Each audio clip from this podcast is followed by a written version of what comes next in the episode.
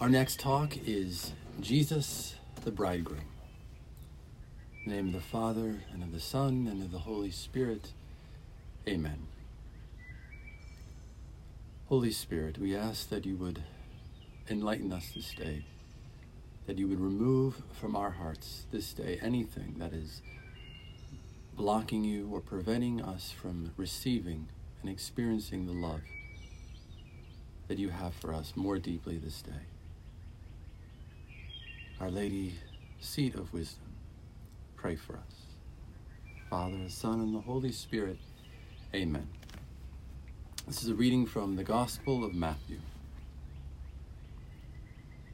The disciples of John came to Jesus, saying, Why do we and the Pharisees fast, but your disciples do not fast?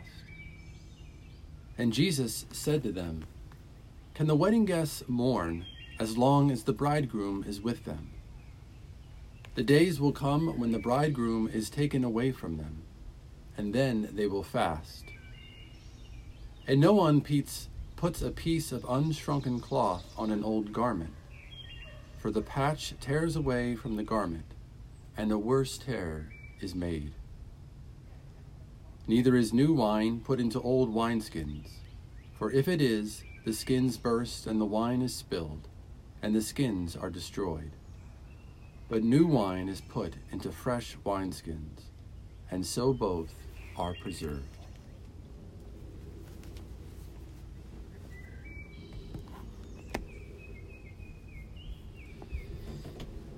Obviously, one of the great joys of a priest is being able to uh, officiate at weddings.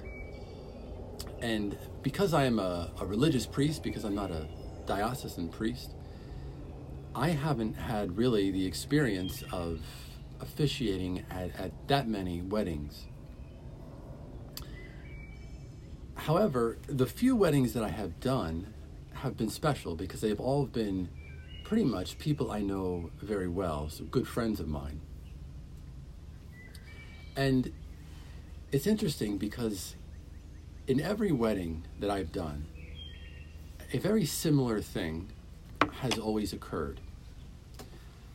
Now, a priest in a wedding, and really in any situation, always has the best view. The priest is standing right in the center of the church. And on his left is the groom with all of his groomsmen. And we all are sort of looking and waiting for the bride to enter the church. And it's so beautiful because as soon as the bride, as soon as the doors open and the bride enters the church, everybody stands and everybody's phones are out, everyone's taking pictures and, and filming as the bride comes forward, as she begins to walk towards the, the altar to meet the groom. And there's always a, an interesting thing that happens. As she first enters and everyone's taking pictures of her and everything, you can tell she, she always feels a little overwhelmed to have all of these pictures being taken of her. But then there's always that moment where, in the midst of being overwhelmed, she's able to pierce through all the people who are looking at her and smiling at her. And she sees her groom waiting for her at the very front of the altar. And in that moment, when they meet eyes for the first time, there's always this beautiful smile that appears on the bride's face. Because it's almost as if she's reminded in that moment who she belongs to. She's reminded of her destiny. And it should be really no surprise to us that God takes something as beautiful as a wedding or as marriage in itself as an analogy to describe what is at least God's intention of how our relationship with Him should be. And how should that relationship be? It should be like that of a marriage, where two people are in love, where two people receive the other and give themselves back to the other without hesitation and without fear.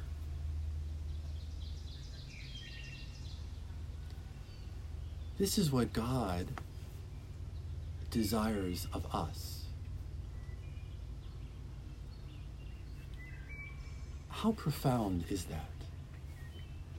And how beautiful to think.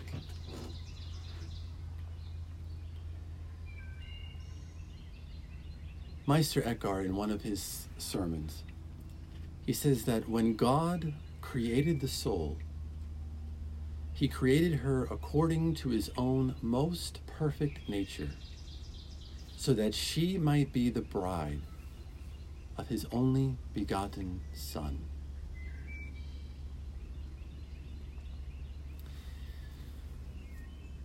In the Old Testament, God is the bridegroom, and Israel is always presented as the bride. But as we move forward in the New Testament, what is so utterly profound is that Jesus now incarnates this reality. Jesus is the bridegroom. And we, you and I, are his spouse. We are his bride. In the gospel that I read in the beginning of this talk, Jesus says, Can the wedding guests mourn as long as the bridegroom is with them? In other words, Jesus is reminding them, I am the lover of your soul. And as long as you have me, as long as I am here with you, there is no need to mourn. Because there's a, in with fasting, it always has a sign or there's a connotation of of mourning to it, which we can't get into it too much now, obviously, but when somebody is fasting, there is a sign of mourning. And Jesus is reminding them, you can't fast when I'm with you. Because who would fast in the presence of the bridegroom? You would celebrate, you would rejoice, you would feast when you're with the bridegroom. And Jesus is telling them, This is who I am. I am the bridegroom of your soul, of your hearts, and of your life. And just a side note here, um, particularly for men, uh, but also for, for other people as well. This language sometimes can be difficult, especially for those who might have had a bad experience in marriage or who have not experienced marriage in the way we're talking about here. And if that is you, I think it's important to keep in mind here that we are we're speaking here in metaphors. So of course, there is no such thing as a perfect human marriage, right? But the point from all of this is that God desires this union. God desires this intimacy with us. that's not merely cordial, that's not merely polite or, or even friendly, but it is like that of two lovers. In fact, it is even more. But This is the best that our language can do to describe what God desires, what God is like. Our language always fails us, obviously, when we are attempting to speak about God. And it fails us here too. So if this has not been our experience of marriage, we shouldn't be too overwhelmed or upset by it. The point is that God is desiring this deep intimacy with us. A few years ago, I was um, I stopped off. I forget where I was going, but I, I pulled into a Dunkin' Donuts and I went to get a cup of coffee. And there was a this kid. I don't know. Maybe he was like 17 or 18 years old, and I walked in and he started. He waited on me and he was very interested in the way that I dress, and so he asked me if if I was a monk, and I told him. I said, "Yeah, I'm a Franciscan and Catholic priest," and he told me he was very respectful, but he said to me, he said, "Oh, I," he said, "I was, I was Catholic." He said, "But um, now, I'm a I'm a Buddhist." He said because I, I feel like Jesus. I feel like Catholicism uh, was boring or is boring. And so, as he was saying that, you know, I hear that all the time. And um, I thought to myself immediately, clearly this kid doesn't know Jesus, right? Because you can say that you don't believe what Jesus says, or you can say that you, you don't believe that he is God, but you, you certainly cannot say that Jesus is boring. I said to him, I said, because nobody talks like Jesus does. And I said to him, I said, you know, with all due respect, I said to, to Buddha, I said, Buddha never says, I am the lover of your soul. Buddha never compares his relationship to his disciples in these marital terms. And the kid said to me, he said, Well, he said, I, I never read that. He says, Where does Jesus say that? And so I pulled out my little pocket New Testament and I, I read to him this passage that I had read in the beginning of the talk. And I also showed to him uh, the parable in Matthew 25, just the parable of the ten uh, bridesmaids who go out to meet the bridegroom. And then I also I talked to him about the Eucharist, and I said, you know, in, in the Eucharist, we are receiving the body and the blood of Christ. He's giving us his body. He's giving us his blood. He's giving us his very self. I said, Jesus is revealing himself as a lover. And he's revealing that you and I are his beloved. And the kid's eyes just sort of like opened up wide and he was just he was just awestruck. And after uh, a few moments of silence, yeah, he said to me, he says, well, that's pretty cool. and then he says, I'll pay for your coffee. and I said to him, I said, not only is this cool, but which is certainly is cool. I said, but this is this is life changing. I said to to think and to live that this is the way God really is. This changes everything. This should this should impact every moment of our lives. Do you know what the the saddest experience I have as a priest is? The saddest experience that I have as a priest, it's not when I encounter people who don't believe.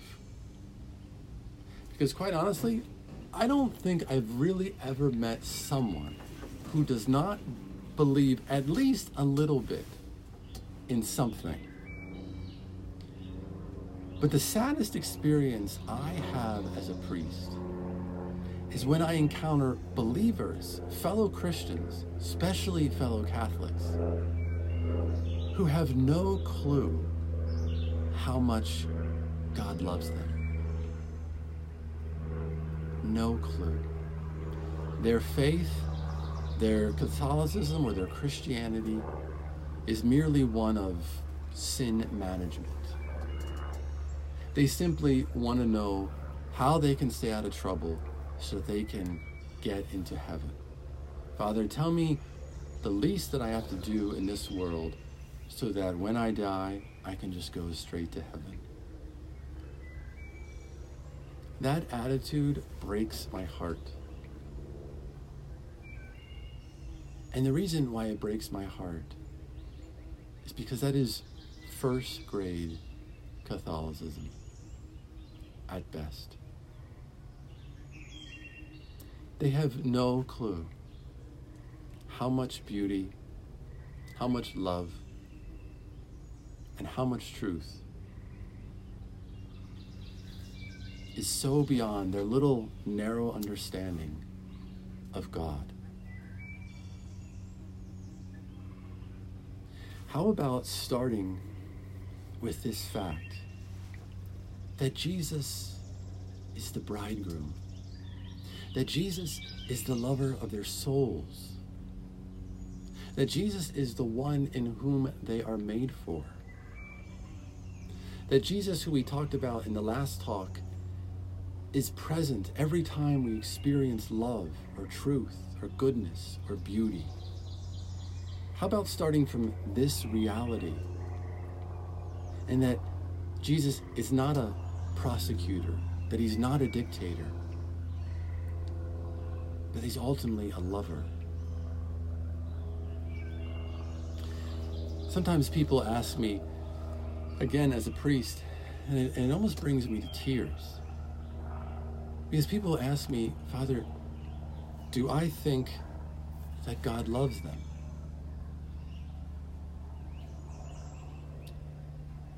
And I'm utterly astounded by that question.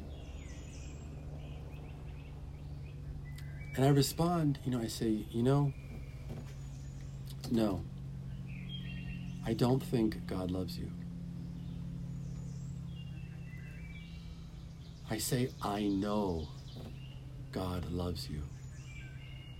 I am 100% confident that God loves you. God's love for you and for me, it's the only thing that I know. And Jesus is the proof of that.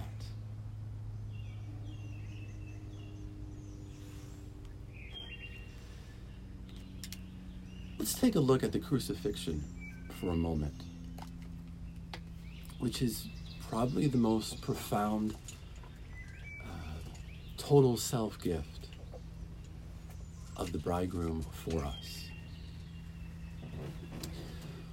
What are some of Jesus' last words on the cross?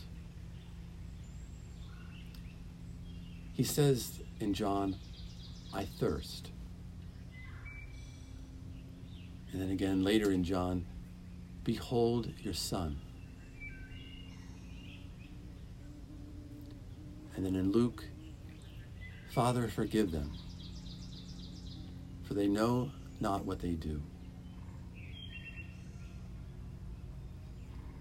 And to the thief that's dying next to him, today you will be with me in paradise.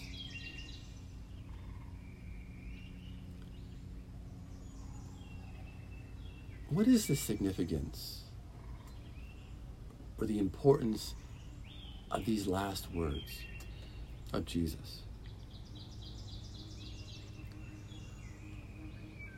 There is absolutely no anger. There is no hint of revenge.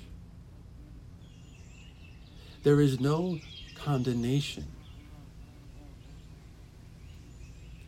There is just love and mercy poured out.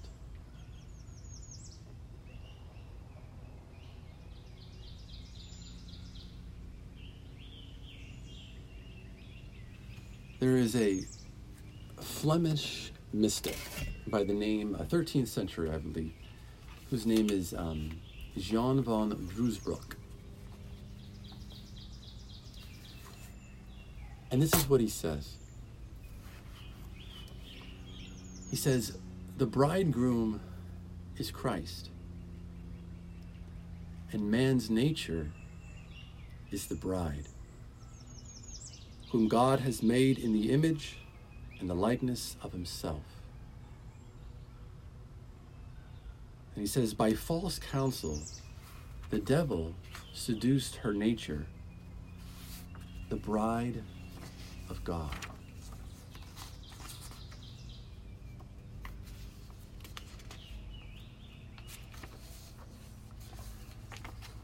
It's a deeply profound teaching.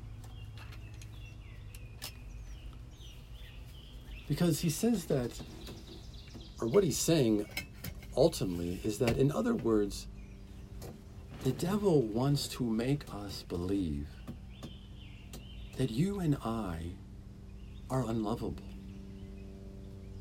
That you and I are not made for this marriage like relationship with God. It belongs to our human nature, Rose Ruysbroeck says, to be the bride of God. This is who we are supposed to be. It's natural for us, it belongs to our human nature. And okay, if you don't like that language, then, then we could say it belongs to our human nature to be the beloved of God, or one called to deep intimacy. The devil wants us to live merely in sin management mode. Why? Because freedom is the place where genuine love grows, where genuine love matures. The last thing that the devil wants is you or I maturing and growing in love. When we are living merely in sin management mode, there is no freedom. There is no increase of love. There is no increase in trust. Because ultimately, the, the enemy, the devil, cannot stop us from being in relationship with God. We are in relationship with God already. But what he can do, and unfortunately, what he oftentimes does successfully, is that he, he can prevent that relationship from growing. And the number one way he prevents this our relationship with God from growing is by trying to convince us that we're not lovable. That even though it's God's will that this is the way we should be with him, that we should live this, that we should have this relationship of deep love and deep intimacy with him, the enemy wants to say, okay, this is for everybody else, but you.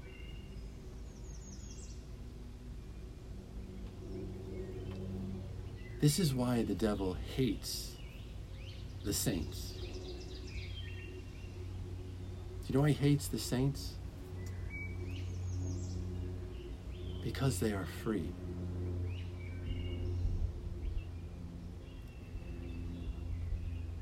The saints are the truly, and maybe the only, truly free people in society, in human history.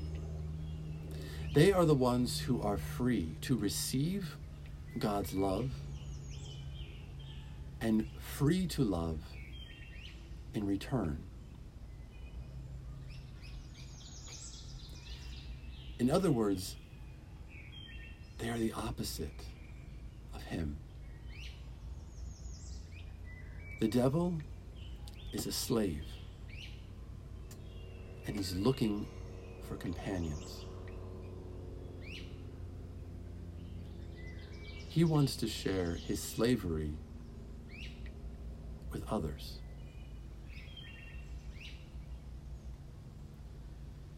And St. Paul tells us it is for freedom that Christ has set us free. and he reminds the Christians, You were called to freedom. My brothers and sisters, you and I are called to freedom.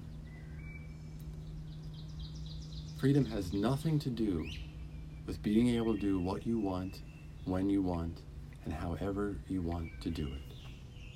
That is not freedom. Freedom is being who we are.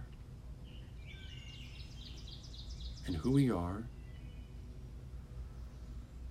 we are the beloved of God.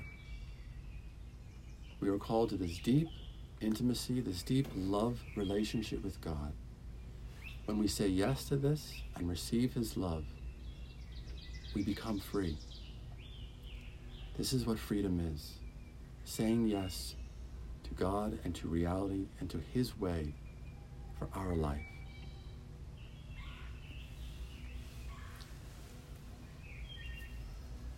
And so, with all of this in mind,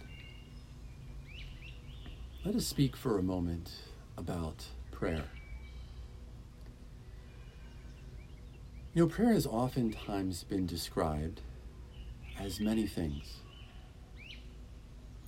conversation with God, lifting up our minds and hearts to God, all good. But in this context, I would like to define prayer as making eye contact with the bridegroom.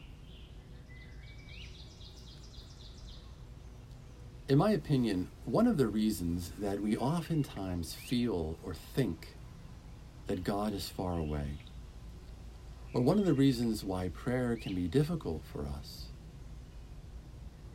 is because we're simply not looking at Jesus.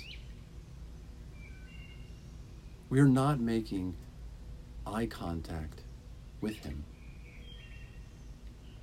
We are looking at everything and everyone but Him.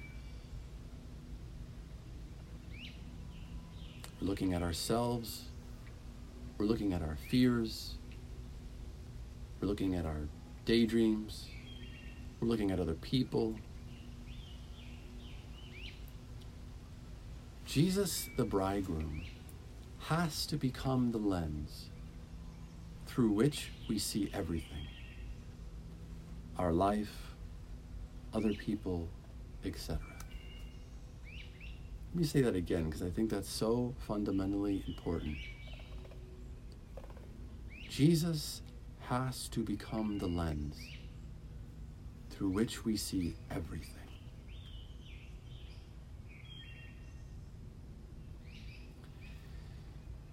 It's like the story of the bride that I shared in the beginning of this talk. When she's looking at all the people who are looking at her, taking pictures of her, she's overwhelmed by it all. But when she makes eye contact with the groom who is waiting for her, she experiences the truth of who she is and who she belongs to. And this is what prayer is supposed to be for us a simple looking, a simple gazing at Him in whom we belong to. You know, when I'm uh, directing a retreat with somebody, sort of one on one, and they and we meet every day and, and they're sharing with me what their prayer has been like over the past uh, 24 hours or since our last meeting i can tell immediately if this person is looking at jesus in prayer or looking at themselves. How do i know if they're looking at themselves?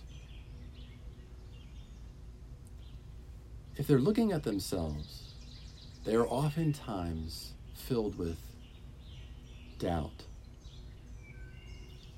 desolation, sadness, insecurity, fear,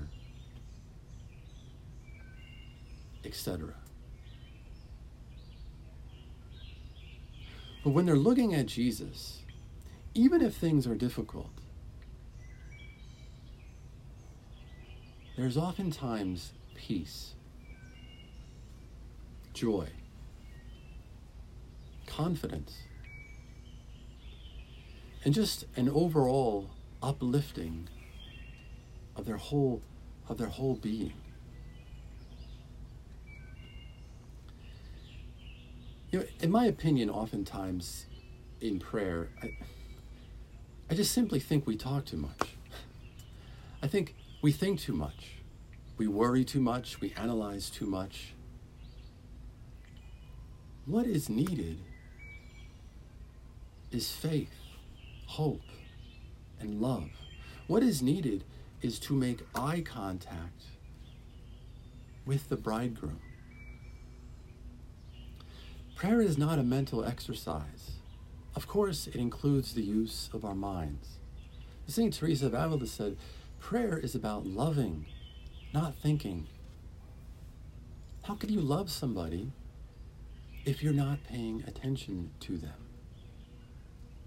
In other words, if you're not looking at them, if you're not listening to them, if you're not allowing yourself to be drawn in by their gaze, how can you love? Or how can you grow in love?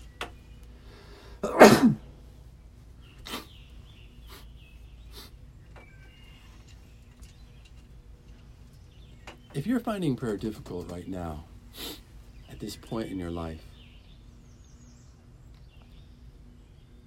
I would encourage you simply to, next time that you go to prayer, whether it's for 10 minutes or 20 minutes or an hour, to spend some time either just sitting before a crucifix or sitting before an icon, maybe just simply sitting outside somewhere in your in your yard and just look at him. Look at him.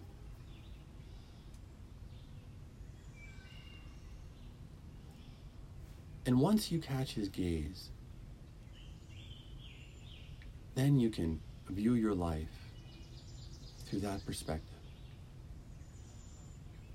But look at him first. Catch, make eye contact with him. And then let your heart open to him. Because, my brothers and sisters, how can we not want to look at a God who is this passionate about us? who reveals himself as the bridegroom of our souls. Right? Nobody else speaks like this. Even if another human being, uh, a poet or some romantic, speaks like this, they're not capable of actually living it. Jesus speaks like this but he's also capable of fulfilling his words.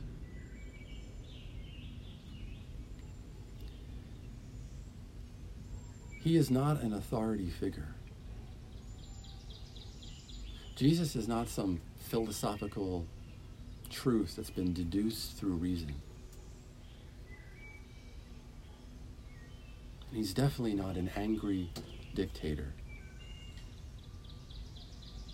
He is the bridegroom, the lover of our souls.